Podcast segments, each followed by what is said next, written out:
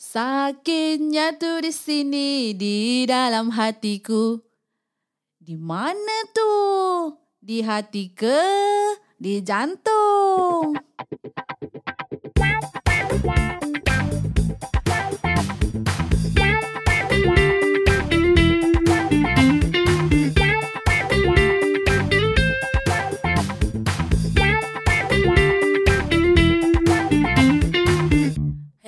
Abang Osman. Ya, hello dan selamat bertemu lagi di episod. Hello Abang Osman. Ini style apa kau buat kali ni pula? style apa ni ya? Ah? Style apa kau buat kali ni? Ah ini nama dia freestyle Abang Osman. freestyle eh. Ya, freestyle bersama Abang Osman. Bolehlah join Twitter di Hello Abang Osman dan boleh message direct dengan kita kalau ada apa-apa soalan, silakan. Ha, tadi pula Yaya ni kan. Ha, tadi kau nyanyi apa? Kau tanya apa soalan kau tu tadi? Saya nyanyi berkaitan dengan sakit hati, sakit jantung. Man, saya nak tahu uh, Abang Osman uh, pasal apa beza macam sakit hati dengan sakit jantung tu? Kau nak tanya medically eh? Kalau sakit hati, kita panggil hati tu liver lah. Okay. Kalau sakit jantung, itu heart lah jantung. Oh. Tapi kalau dalam lagu yang kau nyanyi tu, sakit hati tu, kau punya perasaan tergugat tu. Oh. Itu hati lain. Molekulnya hati. Ha. Oh, saya hampir confused Abang Osman. Confused. Ah, ha. Actually cakap pasal sakit jantung ni, sakit jantung ni makin common tau. Kau tahu tak? Hmm, oh macam tu ke? Orang muda-muda pun dah mudah dah apa? Uh, mudah kena tau sakit jantung. Kesian oh. jugalah. So I think um, banyak juga orang yang mungkin nak nak tahu juga kan. Mm-hmm. Um, kalau kena sakit jantung ni, mm-hmm. rasa dia macam mana? Selalunya kita dengar ataupun kita baca uh, orang cakap daripada tulisan-tulisan mm-hmm. kalau sakit jantung tu rasa macam susah nak nafas lah. Uh-huh. Uh, mungkin dia ada cakap um, apa ni bahagian dada rasa ketat ke ataupun um, apa ni nak nak jalan tak boleh susah. So macam-macam kan. Oh, sakit jantung. Aku tak tahulah kalau orang kena sakit jantung bunyi macam gitu ke tak. Tapi kan. oh, saya ingatkan kalau sakit jantung ni makan ubat je terus baik Abang Osman. Uh, bukanlah makan ubat terus baik. Bukan macam dalam drama-drama tu kan. Telan sebiji pil terus lah dah boleh lari lagi kan. Oh. Um, tak, not really exactly betul lah kan. Tapi memang ada satu apa ubat tu kalau macam uh, jantung tersumbat kan dia ada call GTN. Itu ubat tu dia bawa batuk bawah lidah. Yang bawah lidah tu dapat at least bantu sikit lah. Legakan yang tersumbat tu jadi dia punya rasa sakit tu kurang. Then cepat-cepat lah pergi A&E lah kan hospital. Jangan lambat-lambat lagi. Oh, dari segi pernafasan tu macam mana tu Abang Usman? Okay, aku tak tahu sangat. Aku tak pernah kena sakit jantung selisih Um, tapi I have a chance to uh, tanya my friend uh, Amit. Amit ni kawan sekolah aku dulu. Uh-huh. So dia pernah kena serangan sakit jantung. Mm. So dia pun share lah sikit dia rasa macam mana kan. Ah. Uh, jadi mungkin kita boleh dengar and then uh, sama-sama orang boleh apa dengar and and maybe belajar uh, tentang actual experience yang Hamid rasakan. So I cannot say oh. because I never got it. So biar kita dengar Hamid ceritakan. Okay. Uh, Assalamualaikum, Hamid. Assalamualaikum. Ah, okay. Uh, so, thanks eh for uh, being available untuk ni podcast ni. Uh, okay, don't mention it. Alright, thank you. Jadi kita nak kongsilah sama-sama dengan pendengar ni. Um, hmm. Apa ni, mesti ada ramai orang uh, tempat luar tu uh, nak tahu jugalah. Uh, kita tak minta untuk dapat serangan jantung, selisih lah eh. Uh, tapi mungkin ramai juga yang nak tahu apabila simptom serangan jantung tu datang, apa rasanya? Okay, benda ni terjadi 6 tahun dulu eh. Tahun 2013. Hmm. Ketika itu saya berusia dalam lingkungan hmm, 45 tahun. Hmm, okay. Jadi sekarang saya dah 5, 51 ah, dah lah. Dah 6 tahun eh. Hmm. Benda ni berlaku. Jadi pada masa tu memanglah kesihatan saya memang agak tu tergugat juga kerana saya telah pun disahkan mengidap uh, darah tinggi dan juga kencing manis. Jadi badan saya pun memang gempal lah pada itu 120 kg. So selalu Jadi, kalau macam darah, sorry, selalu kalau macam ada darah tinggi dengan kencing manis ni memang adanya risiko lagi tinggi lah eh untuk dapat. Risiko uh, lebih tinggi lah. Pasal apa? Ini semua orang panggil metabolic syndrome lah. Hmm, metabolic eh, syndrome. Penyakit, okay. uh, penyakit yang uh, kronik lah dikatakan uh, begitu. Baik, baik. Jadi uh, penyakit jantung ni kira macam menunggu masa je lah uh, hmm. untuk berlaku. Uh, risiko memang terlalu tinggi. Hmm. Jadi pada usia 45 dan berat badan 120 benda ini berlaku. Hmm. Dan simptom ataupun uh, tanda-tanda awal memang seperti biasa kadang-kadang saya terasa macam mengah hmm. uh, jalan tak kuat dan bila naik tangga memang tak larat lah jadi itu selalu salah satunya uh, mungkin dikatakan simptom kerana apa yang berlaku ketika bila benda-benda macam ni terjadi adalah uh, pembuluh darah kita itu macam tersumbat. Hmm. Eh, jadi perjalanan darah tu tak tak tak betul lah. Jadi itu pasal uh, uh, jantung tu pump dengan deras dan uh, terpaksa uh, pelangkan diri dan juga tidak larat untuk melakukan kerja-kerja yang berat lah. Jadi, Ataupun even bukan yang berat tu kira jalan kaki pun kira dah mengah. Le, ingatkan sakit jantung tu macam dalam TV. Sakit jantung duduk duduk duduk duduk duduk. Lepas tu uh, sakit dada. Ah, sakit dada. Sakit dada. Macam gitu ke simptom dia? Boleh tahan drama kau eh. Duduk-duduk tu macam motorbot. kau sabarlah. Kau dengar dulu Hamid ceritakan lagi. Le, tak habis lagi ke? Belum. Oh, saya ingatkan dah habis. Okey, okey. Sikit sebanyak. Macam terasa jugalah. Ini mungkin uh, ada sikit-sikit uh, tanda awal lah. Hmm. Jadi, memang ada satu masa tu berapa minggu sebelum benda ni terjadi saya macam terasa eh jantung saya ni macam macam tak tak seperti biasa ni tapi saya menafikan lah benda ni berlaku. Oh dapat rasa saya, lah uh, macam slowly dah dapat tu. rasa dalam berapa oh. ha, berapa benda benda ni macam terasa eh uh, something not not well lah. Hmm. Jadi saya tolak tepi lah. Saya check saya check uh, selepas itu saya check uh, darah tekanan darah memanglah tinggi tapi ha. Uh, yang luar biasa dan hmm. uh, tak ada rasa uh, saya menolak uh, uh, uh, siapa ni uh, saya cuba menafikan lah yang benda ni semua berlaku. Cuk ada Tapi, juga yang uh, rasa denial tu jugalah eh. Ada denial lah, saya oh. denial lah. Jadi saya tolak tepi lah. Mm-hmm. Tapi apa yang benda ni telah berlaku ialah pada satu masa tahun 2013 tu. Mm. Uh, jadi apa yang berlaku tu sedang tidur dan ter, ter, terjaga. Hmm. tiba-tiba terjaga. Di tengah malam tu eh terjaga. Hmm. Hmm. dan terasa ada macam benda di tengah tengah badan ni. Di di bahagian uh, uh, ada ya. Dah ada di pertengahan ni dan saya terasa macam uh, benda tu duduk di situ dan tangan kiri saya pun lemah Oh. Dan uh, tangan kiri lemah dan uh, ada peluh-peluh uh, sweat lah. Full sweat orang panggil tu. Uh. Dan uh, bila jalan dari, bangun daripada katil dah tak larat. Hmm. Terpaksa pelan-pelan buka pintu bil saya tengah tidur kan tu kan. Jadi Rasa saya buka lah. pintu. Saya lemah. Hmm. Nak buka pintu bilik pun pelan. Oh. Saya nasib baik anak bini semua kat luar tengah menonton TV. Saya bilang dengan orang yang saya ini terasa berat dan tak larat untuk berjalan. Ini bukan larat uh, tak larat jalan mengah tapi tak larat berjalan pasal badan saya betul-betulnya uh, sakit ataupun uh, macam berat itulah.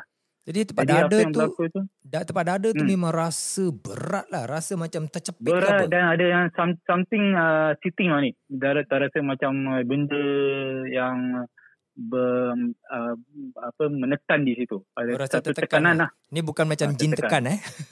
bukan bukan. Ni benda ni sentiasa di situ dan ha. uh, dan tangan yang paling ketara sekali tangan lah. Tangan kiri tu memang lemah, kebas. Hmm.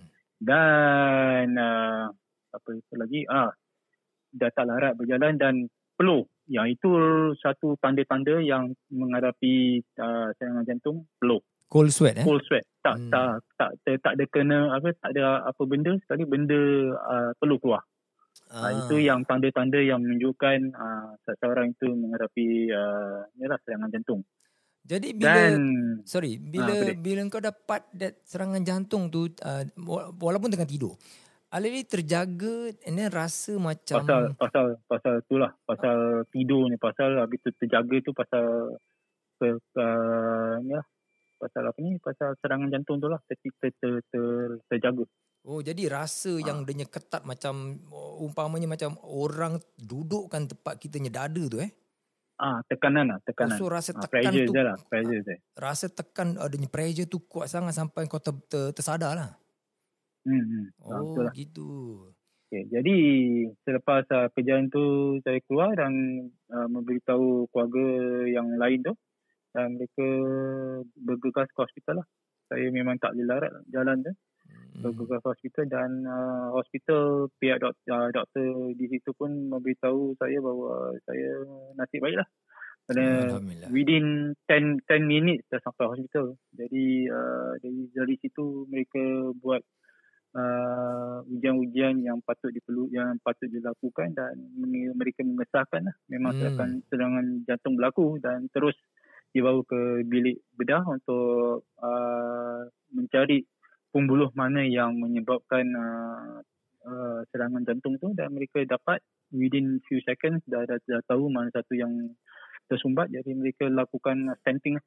Uh, itu yang berlaku lah. Oh, jadi itu semua dia punya apa rasa macam mana dapat uh, heart attack tu terus lemah and and, and uh, alhamdulillah your family dapat uh, hantar ke hospital dengan cepat.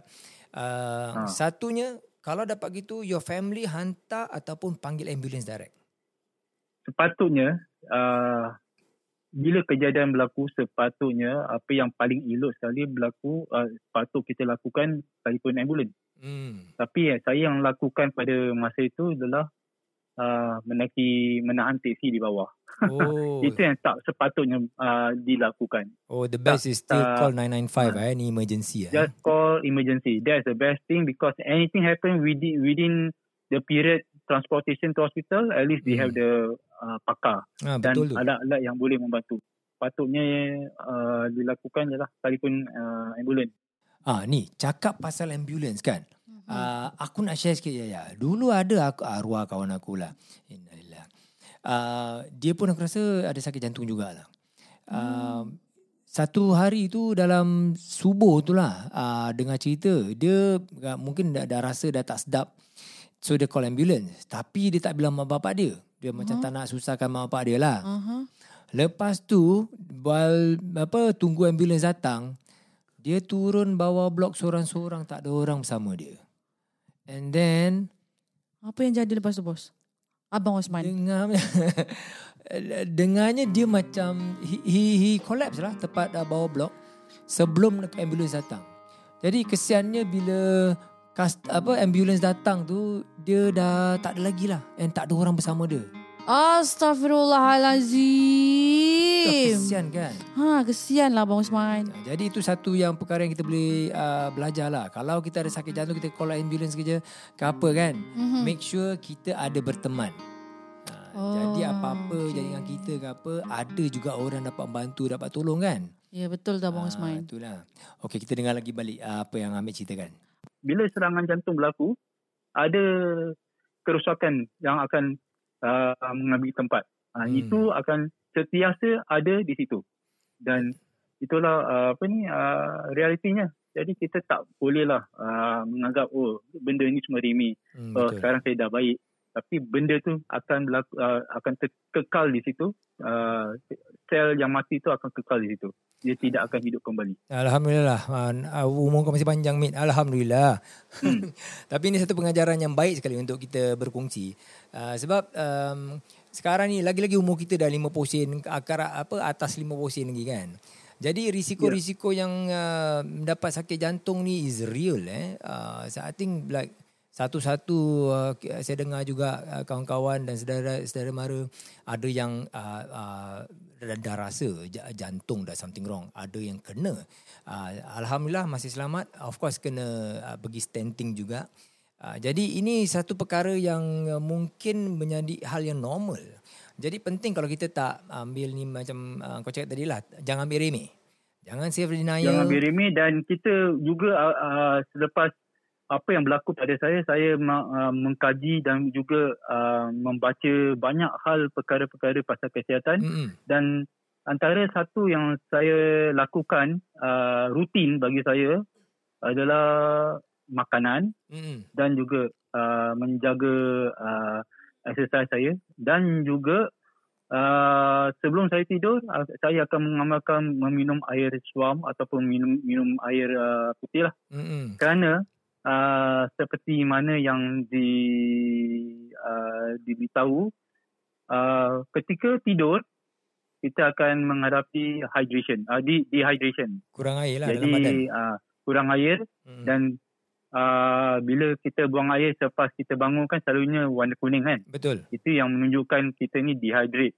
Jadi ah uh, ini saranan bagi mereka yang uh, mungkin telah pun menjala, menghadapi uh, serangan jantung ataupun uh, untuk menjaga secara amnya lah kesihatan hmm. jantung kita ni, hmm. kita patutlah minum air sebelum kita tidur.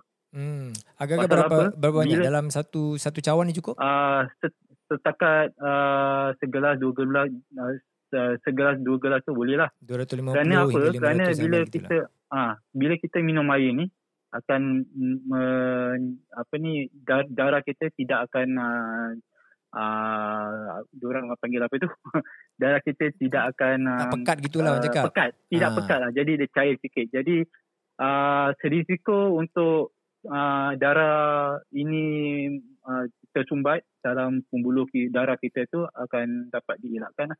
baik bila darah darah itu lebih cair. Ya, hmm. ya, itu yang yang disarankan. Tapi janganlah minum sampai bergelas-gelas eh. Pasal apa minum air putih banyak pun tak tak baik. Ah, memang. Ha, kan? Ha. ha. memang tak baik. Jadi berpada-padalah. Ha, yeah. Setakat kita untuk menjaga hydration kita itu je. Jadi yeah. sebelum kita tidur kita uh, disarankan minum mungkin segelas, dua gelas. Jadi biar kita uh, hydrate dan uh, darah kita taklah uh, sepekat mana. Kira dah uh, banyak juga kau belajar Amin eh pasal lepas after ah, dah banyak dah, dah banyak banyak. Tu ah, tu pun important juga. Itu pun penting jugalah sebab bila kita macam uh, baca lebih uh, educate diri kita sendiri. Jadi kita dapat tahu ha, lebih pasal, memahami lah kan.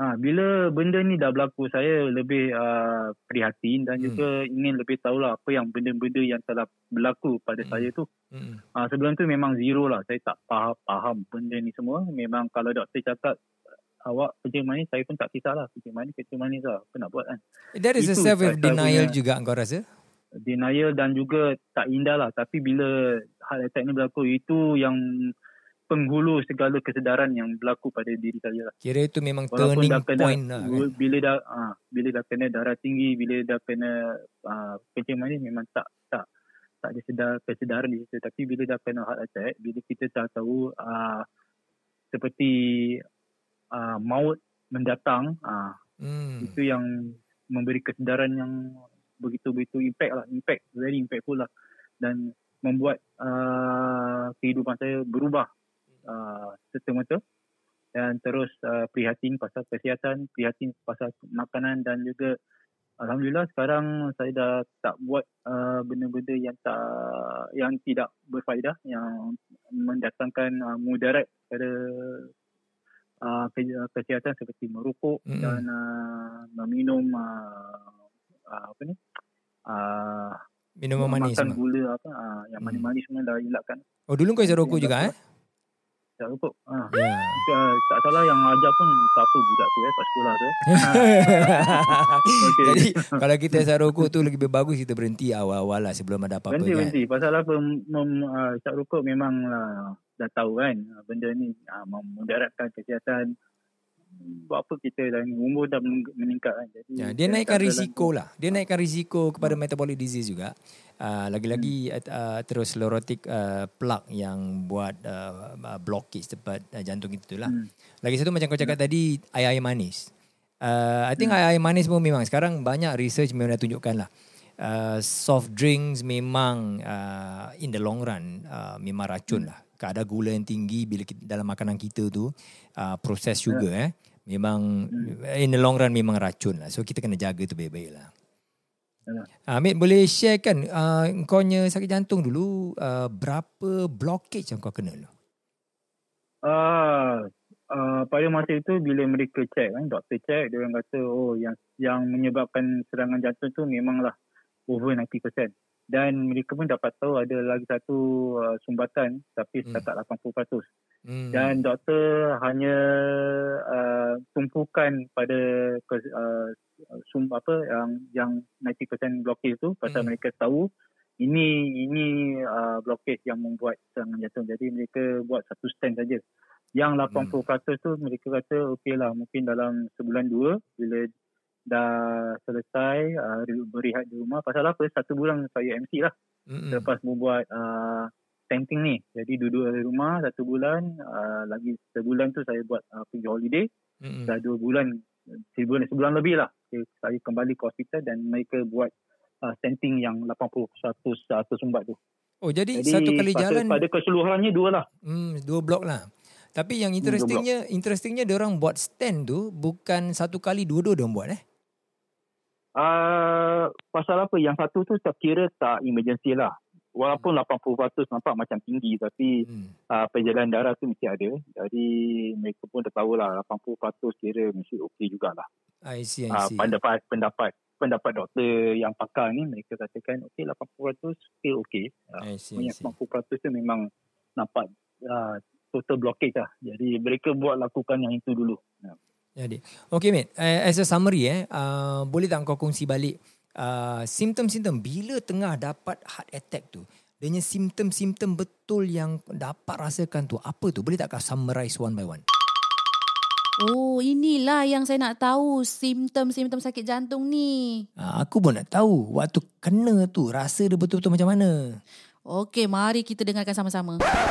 Okay berlaku ketika tidur. Jadi apa yang berlaku sebelum kena serangan jantung tu saya tak tahulah pasal tengah tidur. Hmm. Tapi bila dah berlaku, satu pertama yang paling uh, ketara uh, tekanan pada uh, dada.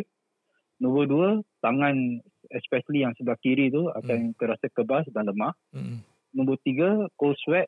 Saya baru terperasan saya ini berpeluh walaupun hmm. aircon buka. Hmm. Nombor empat, uh, nombor empat, bila berjalan tu dah tak ada energi lagi lah. Hmm. Betul-betul lemah. Nak bangun pun susah. Pasal dah lemah kan. Uh-huh. Dan kelima, kelima bila ber, bila nak cakap tu, saya dapati uh, jaw kita ataupun kita punya geraham ni macam jam.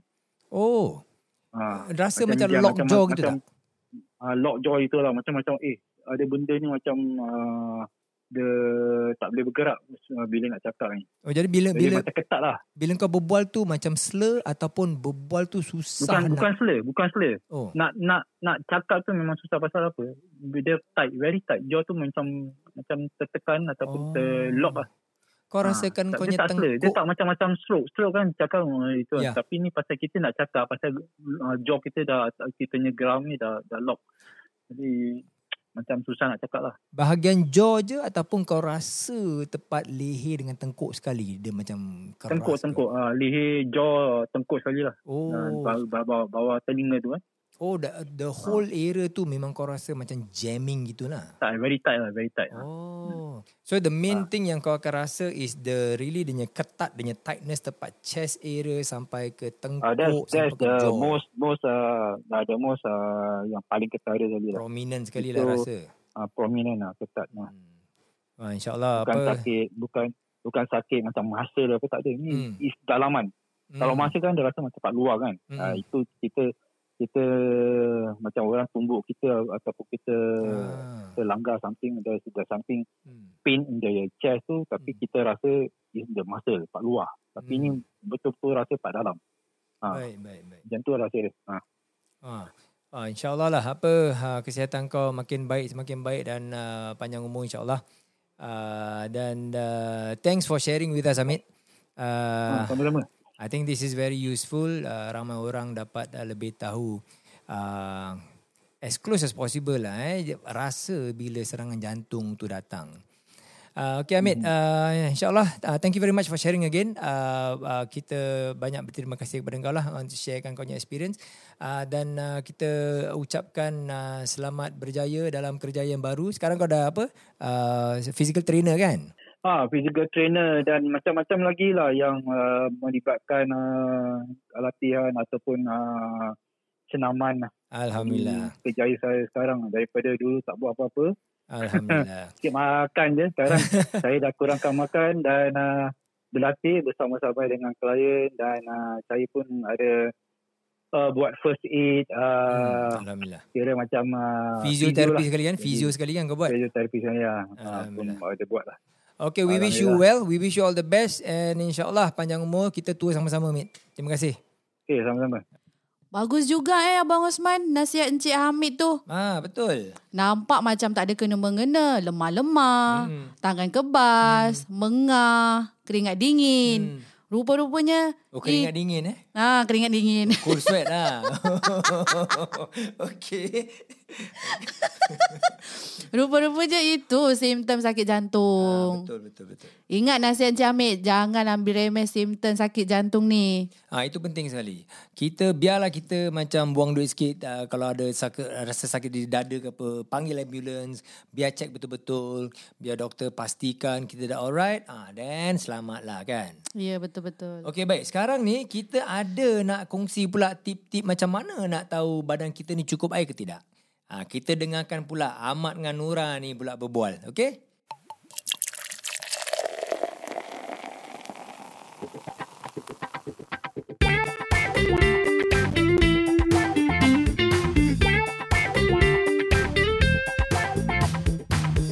Hmm, itu dia. Saya suka betul lah Nora lagu ni. Kenapa ya? Saya macam rasa macam berada dalam disco lah. Pernah ke melalui zaman tu? Ya, malangnya saya tak pernah. Uh-huh. Tapi lagu ni membawa saya hmm. kepada zaman 60-an. Macam zaman Grease eh. John, Tra- Grease, John, yeah. John Travolta eh. Oh, saya tak kenal saya pun Travolta. saya lahir umur 90. Okay, saya am- tahu... Uh, Itu apa Ahmad? Saya tahu band-band macam Linkin Park. Hmm. Uh, macam tu je saya tahu. Okay, okay, okay. Ah. okay. Hmm. Jadi uh, tadi kita dah pun mendengarkan uh, segmen bersama dengan Abang Osman. Jadi uh, segmen kali ni uh, sekejap je maybe dalam 5 minit 6 minit uh, saya Ahmad dan, dan saya Nora. Ya, yeah, jadi kita akan uh, berkongsi uh, berkenaan dengan uh, tips-tips kesihatan ataupun ilmu-ilmu uh, demi kesihatan kita lah yang boleh digunakan pakaikan. Jadi uh, topik hari ni apa ya, Nora? Ha, topik hari ni memang kira macam essential lah dalam hidup kita ni. Air. Ha. Air. Hmm, macam mana nak tahu badan kita cukup air atau tidak? Air. Ya. Air ke atau air? Air. Air pun penting tapi ni air. Okay. okay. Ha. Jadi mungkin lah. Nora boleh mulakan dulu. Okay. Ha. Minum air secukupnya memang penting ya untuk tubuh badan kita.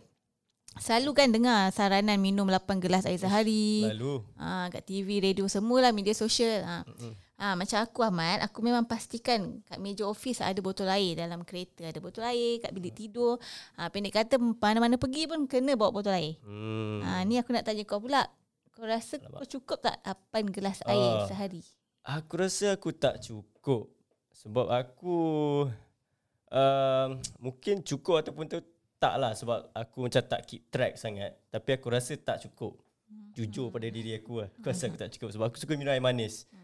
Uh, jadi itulah tak pastilah. Tapi Nora sebab Nora macam uh, cautious lah about uh, kesihatan ni. Jadi mungkin um, Nora tahu macam mana kita ni nak tahulah kita ni sebenarnya cukup minum air ke ataupun tak. Ha, baru-baru ni aku ada terbaca dalam laman web lelakisihat.com. Lelaki sihat eh? Yes. Wow. Ha, mudah je nak kenal pasti tanda-tanda badan cukup air tak tak ni. Okay. Antaranya rasa senang lapang. Kau selalu aku tengok selalu kadang yeah, pergi pantry ambil Oreo lah, uh, uh. sekejap ambil mami lah, tu komplain tak cukup lah. Staff-staff lain semua cakap, "Eh, mana makanan ni aku sebab letak?" Ah, akulah tu yang habiskan. Ah, rasa senang lapar tu lah antara tanda-tandanya. Ha, sebenarnya minum air cukup ni salah satu teknik untuk mengurangkan berat badan dan Aha. mengurangkan rasa lapar antara waktu makan. Wah, menarik tu lah. Sebenarnya maksudnya untuk nak kurangkan berat badan tu sebenarnya macam-macam hmm. cara dan senang lah sebenarnya. Hmm, Okey. Uh, mungkin aku boleh bacakan petanda seterusnya hmm, mesin artikel. Sila sila. Okey, okay, jadi uh, seterusnya ialah panas dalam badan. Okey. Jadi uh, okey, maksudnya pernah tak anda tiba-tiba badan anda tiba-tiba rasa panas macam tapi badan tak berpeluh pun lah. dia macam panas dalam tu jadi uh, itu mungkin menjadi petanda badan anda sebenarnya kurang air jadi apabila badan kurang air suhu badan anda pun akan meningkat hmm, betul tu aman ha. Hmm. seterusnya jantung rasa berdebar-debar Okey, aliran darah boleh berkurangan disebabkan tak cukup air atau dehidrasi. Ah, yes, ini akan menyebabkan jantung rasa macam berdebar-debar. Tak, tak. Dia yeah. bukan macam jatuh cinta ke apa lah. Ah, tak, tak. Ni macam berdebar tu macam tiba-tiba. Macam tak tahu uh, apa asal usul kan. So, uh, korang semua jangan rasa berdebar-debar hmm. tu korang jatuh cinta ke apa. Korang hmm. mungkin tak cukup air tau. Hmm, betul. Ha. Ha, tu macam tiba-tiba tu maksudnya perjalanan perjalanan sistem badan kita yang tak baik. Disebabkan kekurangan air. Hmm. Okay, jadi seterusnya ialah uh, kepala pening. Pening-pening kepala macam tu. Jadi uh, macam uh, Nora sebut tadi berkenaan dengan dehidrasi. Jadi dehidrasi ni common lah dengan uh, ketidakcukupan air. Jadi dehidrasi ni boleh menyebabkan anda pening atau boleh pensan terus. Uh, bahaya tu tau. Jadi biasanya terjadi ketika kita bangun dengan cepat uh, daripada posisi uh, seperti duduk atau tidur. Uh, jadi kalau uh, anda pernah rasa keadaan sebegitu, kemungkinan anda tak cukup air. Hmm. Okey, seterusnya pernah tak rasa macam mudah penat padahal Ish, tak ada buat apa-apa pun satu hari tu. Tiba-tiba oh. macam penat, macam malas macam tu. Uh, Jalan sikit dah mengah. Pernah lah hmm. kenapa ya agak-agak. Uh, sebenarnya bukan faktor usia ya uh. tapi sebab kurang minum air. Hmm. Uh, apabila air kurang, aliran darah pun berkurangan dan tekanan darah pun akan menurun. Uh, hasilnya oksigen dalam darah juga berkurangan. Hmm. Uh, ini akan menyebabkan otot dan saraf bekerja dengan lambat dan menyebabkan anda rasa senang dan mudah penat. Oh, Lelah eh. Betul. Jadi uh, seterusnya uh, anda mungkin juga kekurangan air jika anda sentiasa ataupun sering kejang otot. Jadi biasanya berlaku kepada atlet atau orang yang aktif bersukan macam saya lah. Saya dulu uh, bekas pelompat uh, lompat tinggi. galah, lompat, tinggi. Lompat galah oh. uh, kijang. Patut kau tinggi amat. Ya. Yeah. Hmm. tak adalah gurau je, gurau je. Okey. Jadi apabila uh, melakukan aktiviti lah maksudnya mereka yang aktif sukan ni badan akan berpeluh dan mengeluarkan air yang sangat banyak. Jadi, yalah kalau dah mengeluarkan air yang banyak dan anda pula kurang minum air, anda akan senanglah terkena kekejangan otot, terutamanya pada bahagian betis. Uh, sakit tu sakit. Ha, sakit weh hmm, betis hmm, weh. Kau pernah macam krem masa tidur dekat betis apa? Hmm, sakit mat. Ha. Ah, Mat, kau pernah cek air kencing kau sendiri tak? Eh, tak pernah pula. uh, kalau Penting tu nak cek. Urine test pun tak pernah. Penting ya nak cek. Aha, air kencing tu kalau warna kuning pekat, maksudnya kurang air. Ah, buah pinggang dia akan automatik cuba jimatkan air dalam badan dengan mengurangkan pengeluaran air kencing. Aha. Tapi sistem badan kita ni kena buang air jugalah dan akibatnya air kencing warna gelap atau warna kuning pekat. Yo, so maksudnya kalau uh, yang sihat dia color cerah lah hmm, dia yeah, color betul. putih hmm. Tapi kalau color kuning macam mi kuning tu lah tu bahayalah tu sama dengan mi pula tak selera aku nak makan mi lepas ni asyik baik kita boleh lunch kan hmm. Okay jadi uh, Nora saya nak tanya hmm. biasa lepas kita kencing kita buat apa Oh dia depends lah depends. biasa ada orang terus mandi ah, betul. tapi kalau saya saya buang air besar ah, okay. Sekali lah ni package. Sekali package. Uh. Okey, jadi itu adalah uh, kenapa saya cakap buang air besar sebab itu sebenarnya petanda kemungkinan anda kurang air iaitu susah buang air besar. Ha, jadi kalau susah buang air besar, masya-Allah, seksanya kalau terpaksa meneran tu kan, berjam-jam dalam bilik air. Tak tahulah dia buat apa. Orang akan salah sangka padahal anda kurang air. Bukannya anda buat bisnes lain. Hmm. Ha, jadi Patutlah anda, kau selalu lama eh, toilet office ni. Tak antara faktornya badan kurang air dalam uh, dalam usus. Jadi menyebabkan tahi anda menjadi keras dan kering. Uh, sebab itu susah nak keluarkan dan menyakitkan. Ouch, ouch, ouch.